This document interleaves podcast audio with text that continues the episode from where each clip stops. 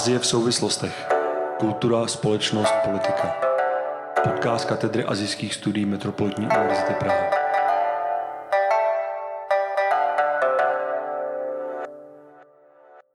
Dobrý den a ahoj, moje jméno je Aleš Karmazin a vítám vás u pořadu a podcastu Azie v souvislostech. Na dnešní nahrávání jsem si pozval moji milou kolegyni z Metropolitní univerzity Martinu Varkočkovou. Vítej Martino. Ahoj, děkuji moc za pozvání. A Martina patří mezi eh, několik málo českých odborníků, českých předních odborníků na střední Asii. A i z tohoto důvodu bychom se dneska chtěli zaměřit na téma právě té střední Asie. To znamená, nebudeme se bavit o nějakém jako specificky se vymezeném tématu, jak tomu bylo mnohokrát v těch předchozích dílech, ale uh, zkusíme se podívat na ten region střední Asie obecněji. Navíc, jak Martina nám už několikrát připomněla, ona ta Asie v souvislostech neznamená jenom tu východní a jižní Asii, to znamená, že pokusíme se dostat i tomu geografickému vymezení zadost v tom dnešním díle.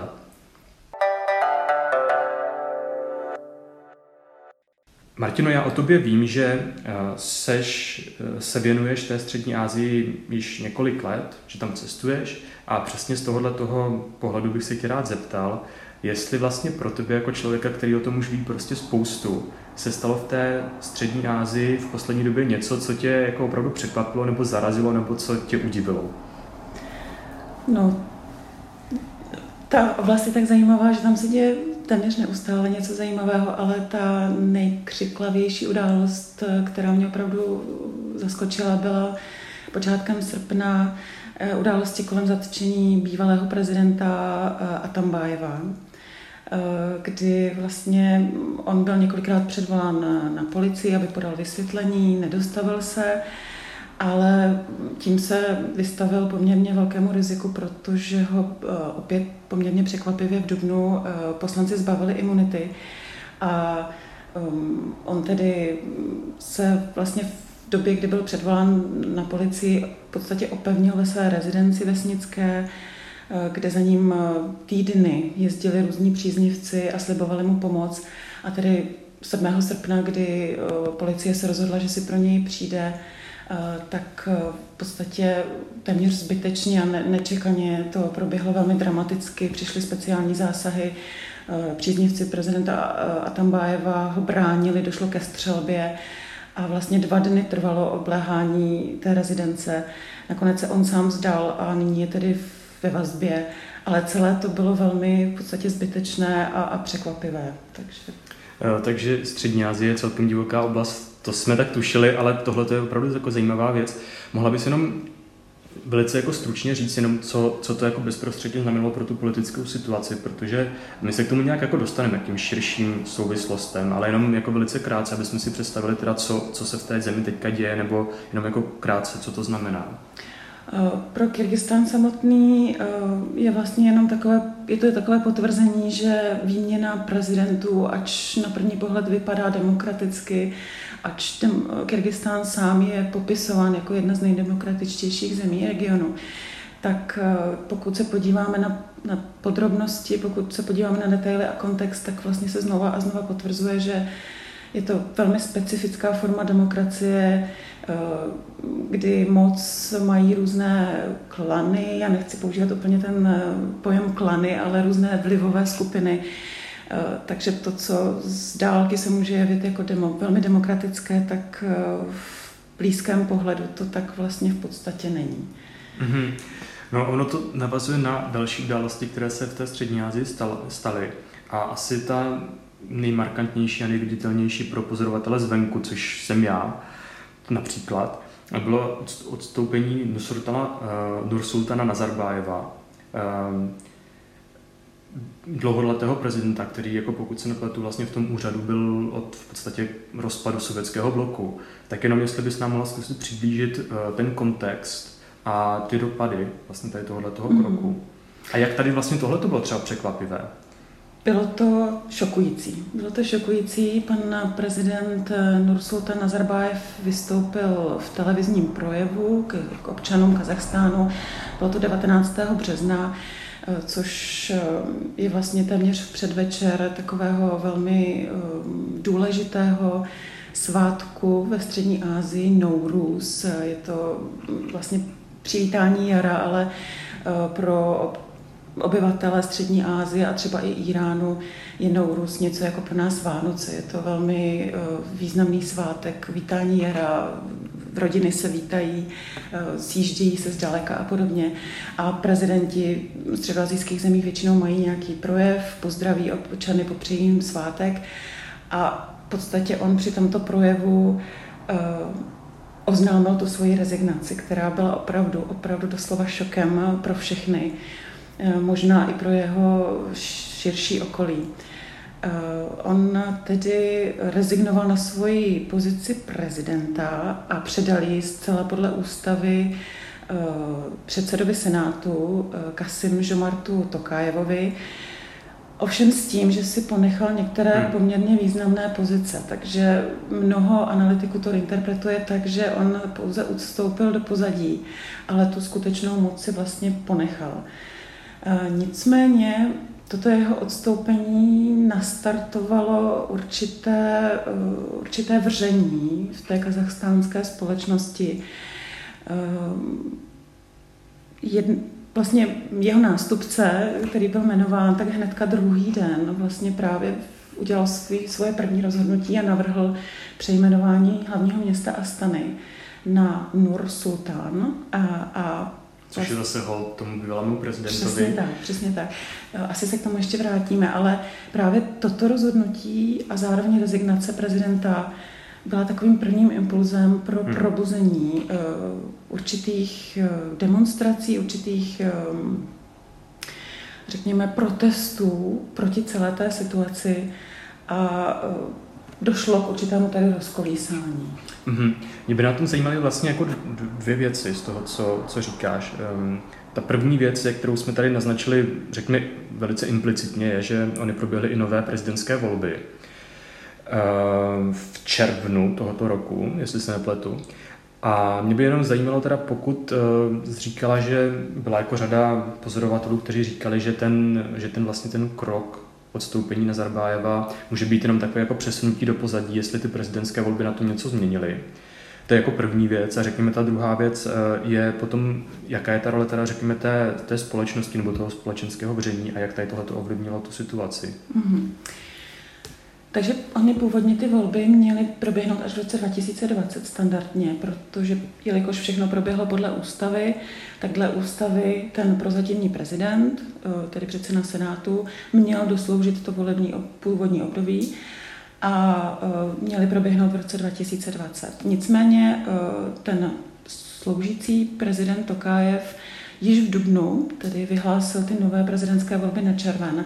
A já si myslím, že to bylo částečně právě vyprovokováno tady těmi protesty, eh, kdy jak bývalý prezident Nazarbájev, tak současný prezident eh, Tokajev si uvědomili, že eh, pokud by nechali doběhnout to původní volební období Nazarbájevova, Nazarbájevovo, že by ten výsledek těch prezidentských voleb v roce 2020 nemusel být tak jednoznačný.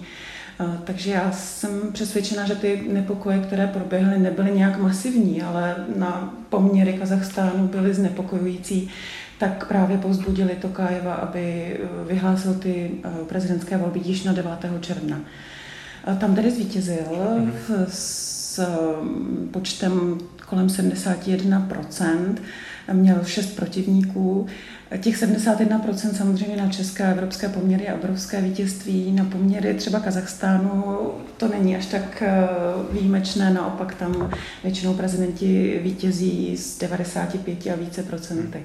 No, to je vlastně to, co mě na tom zajímalo, na co jsem se ptal, jestli teda ta tranzice se všemi těmi, řekněme, peripetiemi, znamená to, že se nějak jako utužila, řekněme, nějaká zaběhlá mocenská klika, a nebo jestli to skutečně znamená, že, tam jako, že dochází v Kazachstánu k nějakému přesunu moci.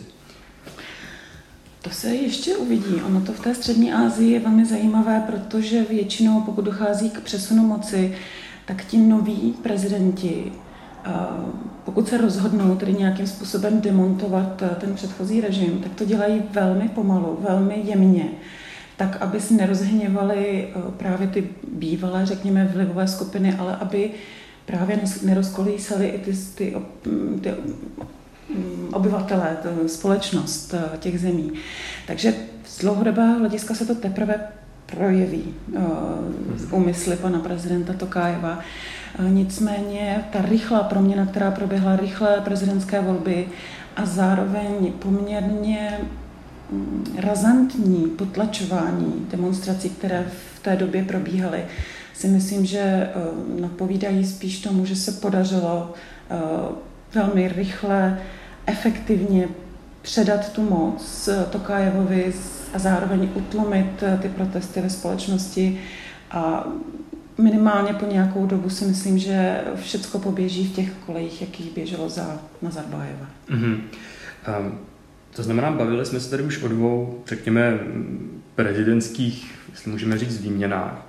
Um, ono došlo jako i k dalšímu uh, vývoji, nebo respektive k výměně v Uzbekistánu, kdy v roce 2016 zase um, došlo k vlastně v zásadě k výměně prezidenta, tentokrát na základě v podstatě vynucené okolnosti, kdy uh, bývalý prezident Karimov uh, zemřel.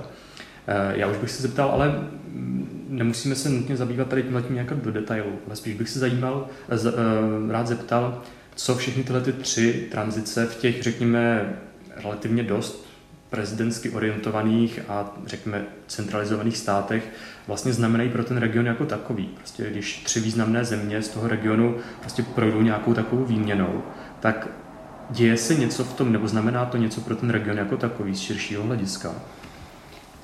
Tady z těch všech třech výměn prezidentů si myslím, že nejvýznamnější právě byla ta uzbecká, protože právě prezident, nový prezident Uzbekistánu Šavkat Mirziyoyev, eh, sice zlehka, opatrně, ale v podstatě během těch dvou let, co už je u moci, velmi výrazně proměnil uzbeckou společnost. Eh, samozřejmě z našeho západního pohledu to je stále ještě v podstatě nedostatečné, můžeme to nějakým způsobem vůbec hodnotit, ale mm, otevřel Uzbekistán, Eh, výrazně omezil pravomoci bezpečnostních složek, které dusily tu uzbeckou společnost.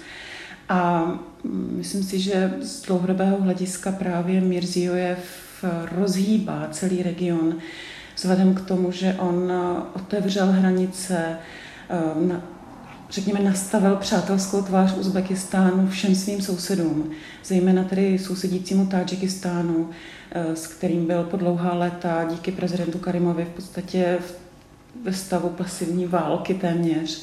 Eh, vyzývá Mirziojev k, k otevřenosti, k jednání, takže si myslím, že tohle nastartuje z dlouhodobého pohledu eh, mnoho možností pro region. Jednak určité integrační procesy pouzbudí. Oni existovaly, ale byly velmi, velmi v podstatě papírové na papíře. Eh, myslím si, že s jeho nástupem toto dostane mnoho, mnohé impulzy.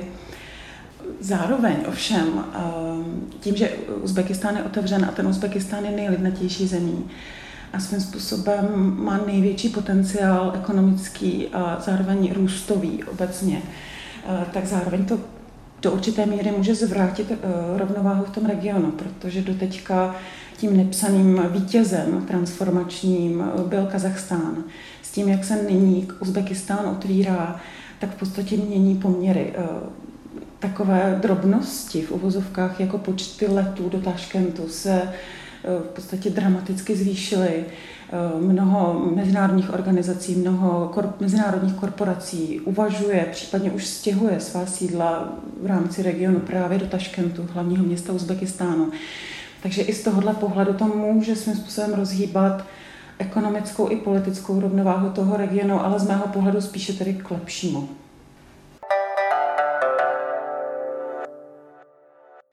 Pojďme se teďka podívat na uh, změny, které, nebo na mezinárodní dynamiku, která už hodně rozhýbá dění v tom regionu. A to je především ta čínská iniciativa pásu a stezky. Možná ještě než se dostaneme k celému tomu projektu jako takovému, uh, rád bych se zeptal na další současné téma, to je v podstatě postavení Ujgurů a zejména v zásadě ta čínská politika převýchovy, řekněme, těch, těch muslimských menšin eh, v těch eh, převýchovných táborech. Ehm, což je ze středoazijského pohledu důležité nejen proto, nebo je důležité proto, že eh, v těch táborech se nachází i občané právě středoazijských států. Mohla bys nám zkusit říct, eh, jak, jaká etnika nebo jaký, eh, jaký občané tam se, se nacházejí a jaký to vliv má pro vztahy mezi Čínou a Střední Asií? Určitě, takže ta autonomní oblast Xinjiang bývala kdysi Eh, obývána převážně tedy eh, muslimským obyvatelstvem, jehož hlavní eh, součástí byly Ujkuři, což je turkické etnikum, tedy etnicky zpřízněné právě se středoazijskými Kyrgyzy, Kazachy, Uzbeky, Turkmeny. A je tedy z převážné většiny muslimského náboženství. To v rámci samotné Číny samozřejmě vytváří velký z pohledu Číny, z pohledu čínské administrativy velký problém. Ale abychom to přesunuli ke Střední Asii, tak druhou největší tou etnickou skupinou, eh, která Xinjiang obývá, jsou právě Kazaši. Je to, má to kořeny ve 30. letech 20. Eh, století, pardon, kdy eh, v Kazachstánu proběhl hladomor, řekněme, nazýváme to hladomor, který byl v velmi podobný tomu ukrajinskému a ty důsledky eh, pro Kazachstán byly možná ještě mnohem horší než pro Ukrajinu tehdy a právě v době, kdy probíhaly tyto experimenty sovětské rané, tak eh, velké množství, 100 tisíc, 100 tisíce Kazachů právě migrovali do, eh, do Xinjiangu, tehdejšího Turkestánu. A buď tam zůstali, nebo se někteří, některé rodiny vrátily do Kazachstánu, ale to pouto mezi Kazachstánem a Xinjiangem je obrovské. A mm, jak se to teda projevuje, jak se to teda projevuje v té současné politice? Můžeme vidět, že třeba um, prostě dochází k nějaké interakci na, i na úrovni vlád nebo něco takového? Bez sporu. Čína uh, tím, jak Středoazijské republiky získaly svoji nezávislost, tak v tom viděla velkou hrozbu. Velkou hrozbu právě pro hmm. autonomní... Já si myslel, že teďka konkrétně dochází prostě k nějaké vládní interakci eh, z hlediska právě těch, řekněme, těch převýchodních táborů právě v, mm-hmm. v tenhle ten moment. Já se k tomu dostanu, protože ona už vlastně na počátku těch 90. let eh, Čína zavázala sovětské republiky, postsovětské republiky k spolupráci právě v boji proti separatismu a terorismu, eh, tak jak vnímá tedy tu aktivitu Ujgurů. Takže oni už jsou dlouhá léta svázány eh, smluvně, a i formálně, i neformálně se spoluprací s Čínou. A v podstatě Ujkuři už od těch 90. let, pokud chtěli nějakým způsobem uh, emigrovat ze Xinjiangu, tak to v podstatě nemohli dělat přes Střední Asii, protože tam by byly zpátky tedy vráceny do Číny.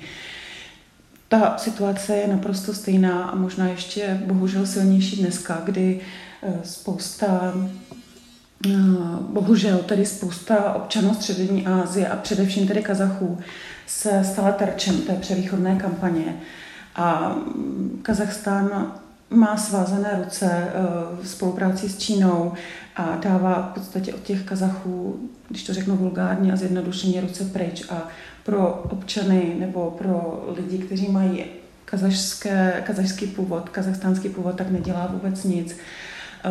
Uh, poslali nějakou vyšetřovací komisi do Xinjiangu, vrátili se, že všechno je v pořádku, že Čína se stará o své obyvatele velmi vzorně. Uh, takže z pohledu té vlády vlády středoazijské pro zatčené občany, které tedy jsou objektem tady toho převý, té převýchovy, nedělá vůbec nic. Hmm. Eh, to znamená, když řekneme, že na té mezivládní úrovni ty vztahy jsou takhle řekněme jako pacifikované nebo uhlazené, eh, dají se pozorovat i nějaké námitky, ať už je to prostě, ať už jsou to Kazachstán, Kyrgyzstán nebo jako další státy, a jejich vlád vůči celkovému tomu projektu pásu a stezky, který ve Střední Asii samozřejmě taky naplno běží? Na mezivládní, na vládní úrovni eh, to, ty, žádná debata v podstatě neběží, protože ty investice z Číny jsou tak významné a natolik důležité pro ty středoazijské republiky, že opravdu vláda si nedovolí eh, vznést kritický eh, hlas proti Číně. Co se ale děje?